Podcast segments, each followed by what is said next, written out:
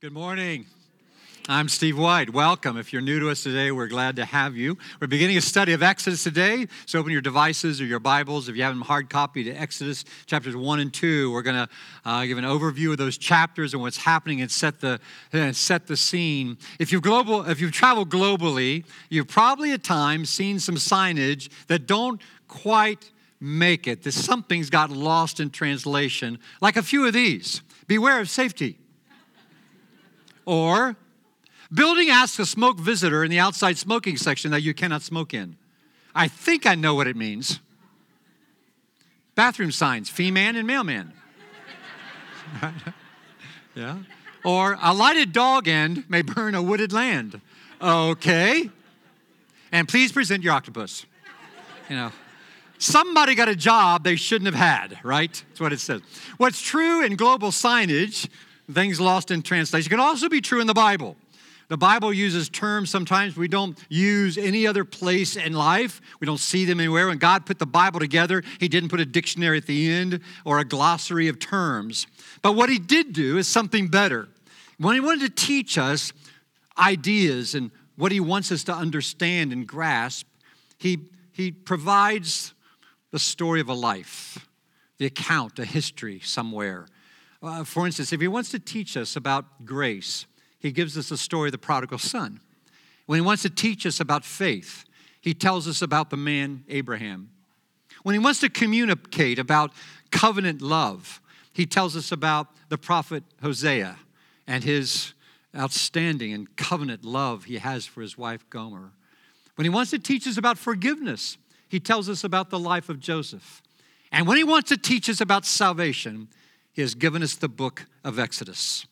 We are embarking on a grand journey today. It is filled with mystery and wonder and adventure.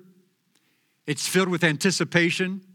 It involves dry seabeds that happen miraculously. It, ha- it, it involves uh, smoke on the mountain and lightning and shaking mountain, water that comes out of a rock, food that comes down from heaven, rods that turn into snakes, and all kinds of wonderful things. But everything it talks about, the number one thing that tops all the rest is it points us to the glory of God. So today I want us to start in an odd place, the middle of chapter 1 of Exodus. We don't have time to read both chapters, but we're going to start with verse 17, right in the middle of something, and go into chapter 2. The midwives feared God, did not do what king of Egypt had told them to do. They let the boys live. Then the king of Egypt summoned the midwives and asked them, Why have you done this? Why have you let the boys live? The midwives answered Pharaoh, Hebrew women are not like Egyptian women. They are vigorous and give birth before the midwives arrive. So God was kind to the midwives, and the people increased and became even more numerous. And because the midwives feared God, he gave them families of their own. Then Pharaoh gave this order to all his people Every Hebrew boy that is born you must throw into the Nile, but let every girl live. Now, a man of the tribe of Levi married a Levite woman, and she became pregnant and gave birth to a son. When she saw that he was a fine child, she hid him for three months. But when the crowd, um, when she could hold him, no, hide him no longer, she got a papyrus basket for him and coated with tar and pitch. Then she placed the child in it and put it among the reeds, among the banks of the Nile. His sister stood at a distance to see what would happen to him. Then Pharaoh's daughter went down to the Nile to bathe, and her attendants were walking along the riverbank. She saw the basket among the reeds and sent her female slave to get it. She opened it and saw the baby. He was crying, and she felt sorry for him. This is one of the Hebrew babies, she said. Then his sister asked Pharaoh's daughter, Shall I go and get one of the Hebrew women to nurse the baby for you? Yes, go, she answered. So the girl went and got the baby's mother. Pharaoh's daughter said to her, Take the baby and nurse him for me, and I'll pay you. So the woman took the baby and nursed him. When the child grew older, she took him to Pharaoh's daughter, and he became her son. She named him Moses, saying, I drew him out of the water. One day, after Moses had grown up, he went out to where his own people were and watched them at their hard labor. He saw an Egyptian bearing a Hebrew, uh, beating a Hebrew, one of his own people. Looking this way and that, and seeing no one, he killed the Egyptian and hid him in the sand. The next day he went out and saw two Hebrews fighting. He asked the one in the wrong, Why are you hitting your fellow Hebrew? The man said, Who made you ruler and judge over us? Are you thinking of killing me as you killed the Egyptian? Then Moses was afraid and thought, What I did must have become known. The Exodus is about God rescuing his people and taking them to a place of hope and rest. He is a God who is always at work. The first two chapters of Exodus cover several decades, and they provide the historical background of the birth and the early years of Moses. It's about salvation, this whole book of Exodus, but even more than that, that we'll get into as we go along. Here are three principles of salvation that I think we learn out of these first two chapters. First of all, God's plan is to free us for his glory. That's what God is about. Now, we won't go back into all the background. Many of you are acquainted with the background. Suffice to say that there are about 70 Hebrew people that are living in around Egypt because out of God's providence, providence, when a famine was going on, uh, this whole family was able to be gathered in the Egyptian area. They'd come there because there was grain there. Now there were 70, and that grew to a great number. They kept reproducing and reproducing to the point that Pharaoh was concerned about how many Hebrew people there were. And we say Hebrews, we're talking about the Jewish people. We could also say Israelites. We'll use all those terms as we preach to this Hebrews, Israelites, Jews, all the same people. They're becoming numerous. And so verses 9 and 14 say earlier this Look, they become, this is Pharaoh speaking. They have become much too numerous for us. We must deal with them, or they will become more numerous. And if war breaks out, uh, uh, we'll join our enemies and fight against us. And then we're told so the Egyptians put slave masters over them to oppress them with forced labor. They made their lives bitter with hard labor and brick and mortar and with all kinds of work in the fields. And all their hard labor, the Egyptians used them ruthlessly. Now, in the original language, in the Hebrew language, that is, verse 14 is translated this way They made their lives bitter with serving and brick and mortar and with every kind of serving. With every kind of serving, they made them serve. Now, obviously, the translators didn't, didn't pass that version because it's pretty redundant and repetitive and lifeless. But you get the point. And if, there's a subtle point all through Exodus, and it's this that if you serve anything other than the living God, you are a slave. You're a slave. You're only free when you're serving God absolutely with Him at the center of your life. Why? Because you were made for God's glory. I was created for God's glory as well. That's the large theme. And you can, you can miss it. You get so caught up in the mystery of the stories that you forget the underlying message. My grandkids last week were all out of the yard trying to fill their baskets with Easter eggs and running right past Easter eggs to fill their baskets. They were, they were passing the obvious to do the bigger thing. That happens in Scripture. Is that you get so, you get, you, you walk right by certain things you miss you miss the bigger things that are right there in front of your eyes and we don't want to be guilty of doing that. And so for that reason we have to understand what this is all about. Now if you've had your kids or watched with them the animated version the prince of egypt which was a really good treatment of moses' life or maybe you remember charlton heston and the ten commandments maybe you've seen that. They, they, they both miss things as do other treatments because it shows moses standing before pharaoh saying let my people go but that wasn't the message fully. The message was, let my people go that they may worship me. That they may worship me over and over again. Let my people go that they may serve me. Let my people go that they may have a festival for me in the desert. If you leave that part out, we miss the bigger picture of what the freedom is about. And in our culture, we need that. When you study Exodus, as we move through, what's going to happen? We have Moses' life, but eventually there's going to be the construction of the tabernacle. which was, was constructed for the glory of God and the worship of his people. And people who tell the story of Moses stop before that. But it misses the bigger thing. We are saved we are made free that we may glorify the Lord. That's important in our culture because in our culture, we confuse freedom with license. I am free. People pride themselves. I am free to do anything I want to do with my life, and nobody should tell me how I have to live. That's the rebellious spirit, that's the sin nature in all of us. We are not free to do anything we want to do. We are made free to glorify the name of the Lord. Life works best that way because that's why you were created. That's why I was created. We were created to glorify our Creator. And when we live any way outside of that, we're, we're, we are slaves. That's what that's not my word. That's what the Bible teaches. In other words, until you are ravished by and bowed down and astounded before the beauty and the glory and the presence of Almighty God, you really aren't free. He has to captivate you. You have to be captivated by His presence, His glory, and His beauty. Unless you're serving the living God, unless He is the most important person and thing in your life, unless you're centered on Him, you are still a slave. One thing we share in common is we want our lives to have significance. We want them to have value. We want them to have meaning what happens when God is in first place, we chase everything else down.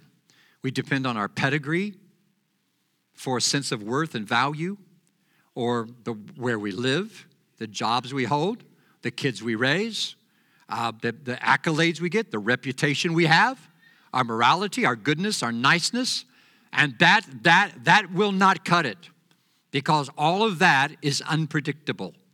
Even, even in our goodness, we're not always all that good. We disappoint ourselves and our own standards. No, without God at the center, we're slaves. If you lose one of these other things, you're going to fall apart. So God loves saving people for his glory. In fact, I would say that those four words, that's the theme, uh, these are the theme of Exodus. Saved for God's glory. Say it with me. Saved for God's glory. Now drive that deeply in your heart as we study. You're saved for God's glory. Second, God's plan is to prepare us, not ignore us.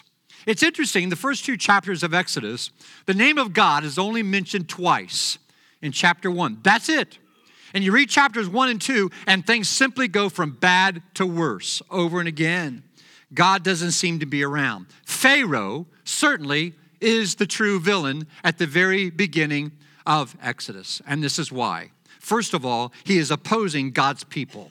God's people, this nation he's forming, is to be set apart for his glory. No other nation in the world cares about the name of God.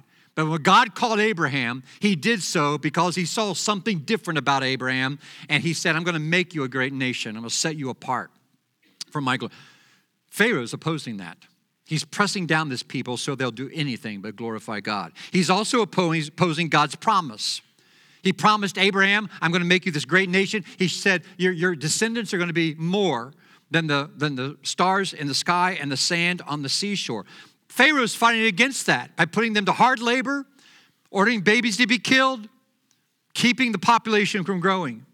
And he's also opposing God's plan, which is to get these people into freedom and to get them to a land that eventually will be called Israel, the promised land, a land flowing with milk and honey, out of which the Messiah is to be born. And Pharaoh is opposing all of that. Even though this hard labor is happening and they keep having babies, and then he tells the midwives, I want you to kill baby, baby boys when they're killed. They can't do it. And then he tells all the people, anybody, Egyptian, Hebrew, when you know a male Hebrew baby is born, kill him. They continued to be fruitful and multiply. And God's name is mentioned only in chapter 1, verse 17 and verse 20. It's almost a subtle way in which you can hear the cries of the heart. Where are you, God? Have you ever asked that of God? In a miscarriage? Your husband walks out, your kid rebels, you end up in juvenile court. Someone you love turns against you. Your job is discontinued, downsized, financial ruin, any number of things. And we're tempted to say, where are you, God? Maybe you, you pray prayer after prayer after prayer. You lay your specifics out and nothing's happening. And you think, God, do you care? You see, Exodus is a reminder to us that God always remembers his people. I don't know where you are today and where you may be struggling. God always remembers his people. And here, Pharaoh's plans not only backfire, but God converts his evil plan and uses them, his plan, for, for, to accomplish his own will, God's own will. Two things, notice. God uses this ungodly decree. Now, Pharaoh's persecution is severe. He's enslaving the Hebrews, uh, the, the, and, and, yet, and yet his doing so and ordering the midwives to kill the babies, that only leads them to acts of bravery, also by Jochebed, and to ethnic solidarity. He says, I'm going to kill all these male infants. But despite that, things good keep happening behind the scenes. So here's Jochebed that knows what the order is. That's Moses' mother. And the Bible says that she looks on him and sees him as a fine child. You saw that in our text we read. He's a fine child. Acts 7, uh, when the gospel is being presented, calls Moses no ordinary child. The Hebrew writer in the New Testament says his parents looked at him and saw that he is no ordinary child. But didn't we all do that when our babies were born? We looked at, him, man, this is a great kid right here, you know. I remember that Diana, in those days, you know, you shared your room, and I remember the, the woman next to us with the curtain pulled. You know, she had her like number five or six. Her husband walked in and said, "Yep, looks like all the others." I felt so sorry for her. My parents looked at me. I know they said, "That is no ordinary child." I was born with 11 toes and two teeth. I was no ordinary child. I'm not joking. Don't stare at me. That's true. And don't ask to see my feet. That's rude. Don't do that. I'm fine now. I was a freak of nature. I was no ordinary child. You know, moms and dads, this is an aside right now. I'm not preaching about this today, but you know, do you realize what's locked into your kids? Do you realize what potential is there? Do you realize they're simply a gift from God? And they're on loan for a brief time. And your number one job is to see that they live ultimately for the glory of God. Now, are they going to get that when they're 13? No. But they need to see you live it out. Are you 13? Sorry, didn't mean to insult you. Okay. All right. But you don't quite get it yet. Okay. Um, but but, but you, you, we train them in a way till, till the, the best thing we want to see of our kids that they love Jesus Christ with everything they've got. That's what it's about. And if we don't live that way as parents, how are they going to get it? Don't let the church be responsible for that. You're responsible for that. All right, well, that's a sermon I wasn't going to preach. Uh, anyway, so uh, so Jochebed puts, uh, kind of obeys Pharaoh, puts him in the Nile, places him there, doesn't throw him in the Nile, in his basket. Pharaoh's daughter, providentially, is going to take a bath. She sees this baby, knows a Hebrew baby, takes it out of the water, later calls him, names him Moses, calls it means, that name means it drew him out of the water. And there's Miriam, Moses' older sister, watching from a distance, steps in. Hey, you want me to find somebody to nurse that baby for you? Yeah, why don't you go find somebody? And of course, runs right back to Moses' mother, who gets him back to nurse him and train him until he's weaned, plus gets paid for it by Pharaoh, the very one who wants to kill him. Doesn't God have a great sense of humor? That's what God does. He's a great worker in people's lives. And so Moses is raised with the finest, among the finest of Egypt. Intellectually, socially, in every way possible, he has the finest of everything. Everything in science and in architecture and in biology and in, psychology, everything that's available in the best universities. Moses grew up. He was being prepared to be the great liberator of God's people. What a great God to do something like this. And you know, I, I, want you to know that everything that everything bad that Pharaoh wanted to do, God used for good. It's the same with you. No matter what Satan is putting in your life to destroy you and discourage you, God will take that very thing and use it for good. You have to believe in him and trust him. The second thing, not only does God use an ungodly degree, he uses the stupidity of Moses. And Moses squanders what he has available.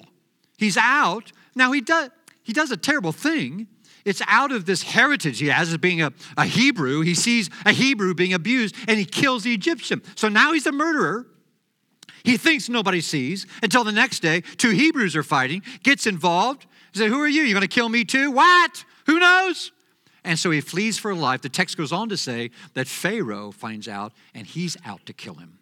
So no wonder Moses flees to Midian, the desert. Now, why? Now, the Bible doesn't go into this, but we can surmise. Because you can learn a lot of stuff in a palace. He had the finest of the finest. But one thing you typically cannot learn in a palace is humility. Humility requires brokenness and emptying ourselves and having to face ourselves. Humility usually happens in deserts. God uses the deserts of our lives to break us and to refashion us.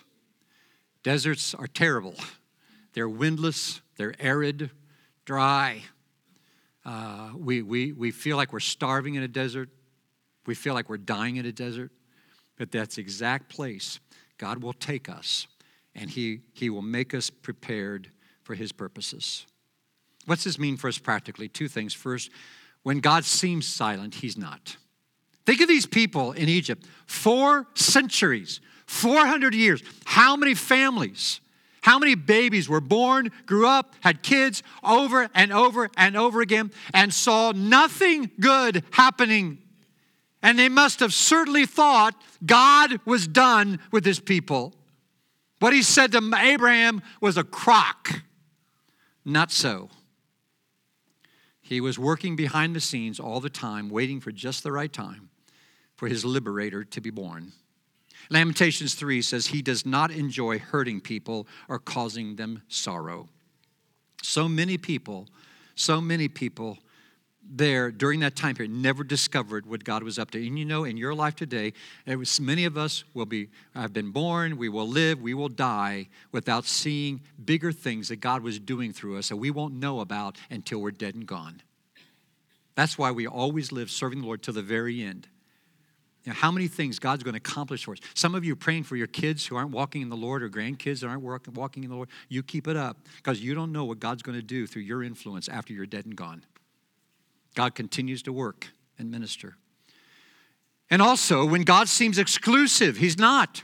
If you think God only works with elite people or super faith people, here He's working with a murderer, isn't He? Yes. He doesn't work with certain kinds of people, He works with anybody. It doesn't take a lot of faith, it just takes what it takes is the right object of your faith. Sometimes our faith in Jesus can seem really small, but if that's if he's the object of your faith, that's all God needs. Moses is being prepared for an encounter with God.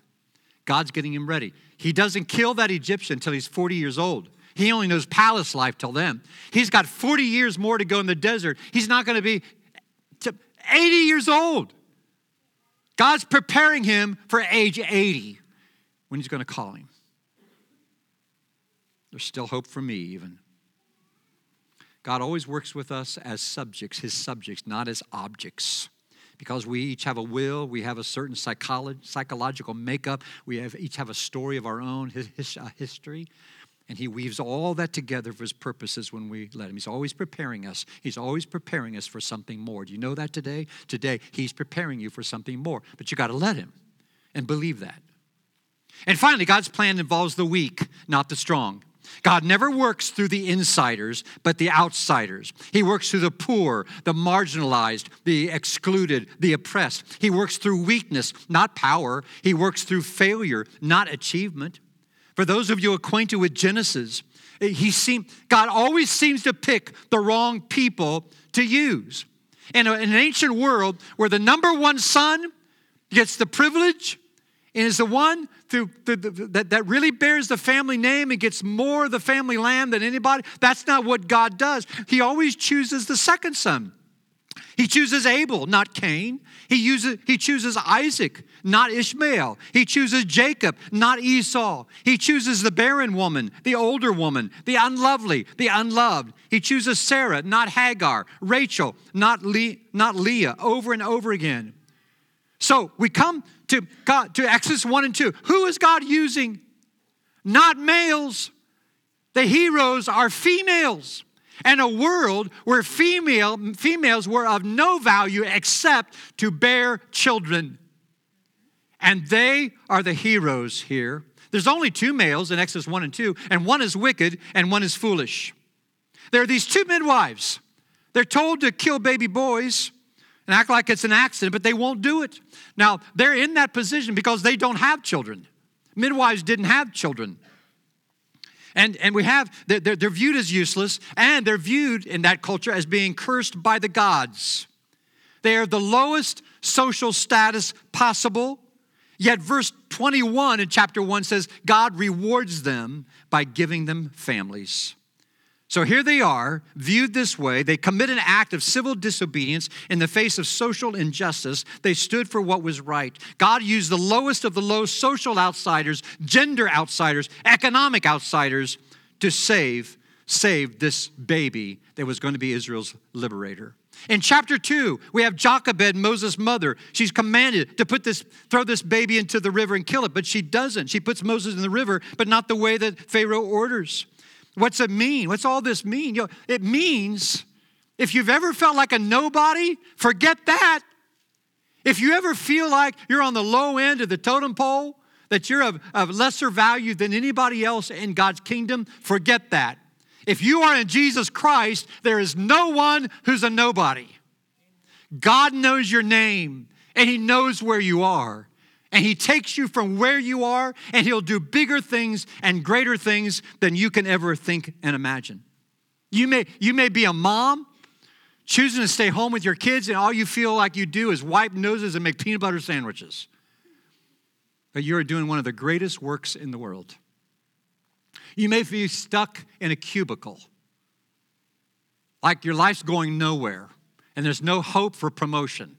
You're just, you're just putting your time in to pay bills. God wants you to see that you're, He's about something much bigger than your cubicle. You got to open your eyes and see and make your life available and see what would happen.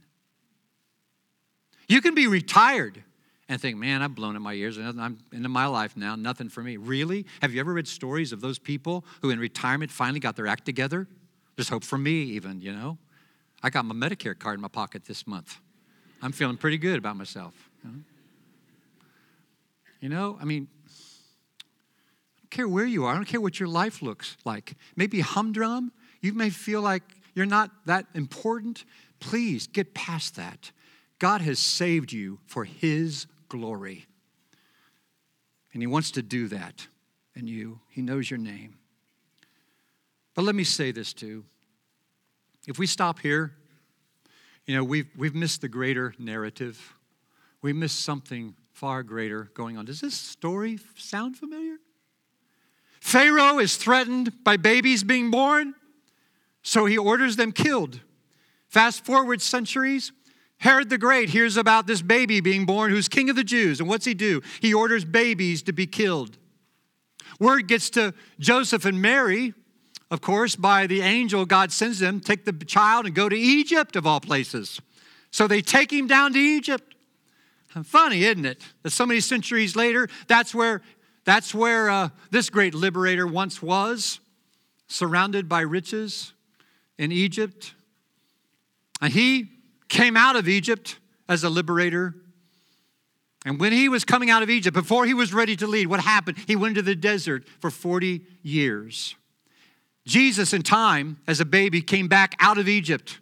When the time was right, he was raised. He grew in wisdom and stature and in favor with God and man, the Bible says. And when it was time for his ministry, what happened to him? He went into the desert, the wilderness, for how long? 40, not years, 40 days, getting ready to express the love of God, the love of Father.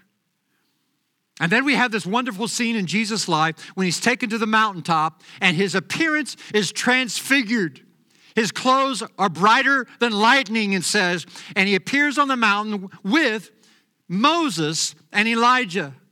And Luke chapter 9 says that they're talking about Jesus' departure from the earth. And that word departure is the same word for Exodus. This is the wonder and the plan of God. Moses was a great liberator, socially, physically, but Jesus is the ultimate liberator. He's the ultimate Moses. It's his ultimate purpose that Exodus is about. It's his ultimate purpose of dying on the cross and raising on the third day that leads us out of slavery to sin and death. Moses was the liberator at the risk of his own life, but Jesus was the ultimate liberator at the cost of his very life that he laid down for us.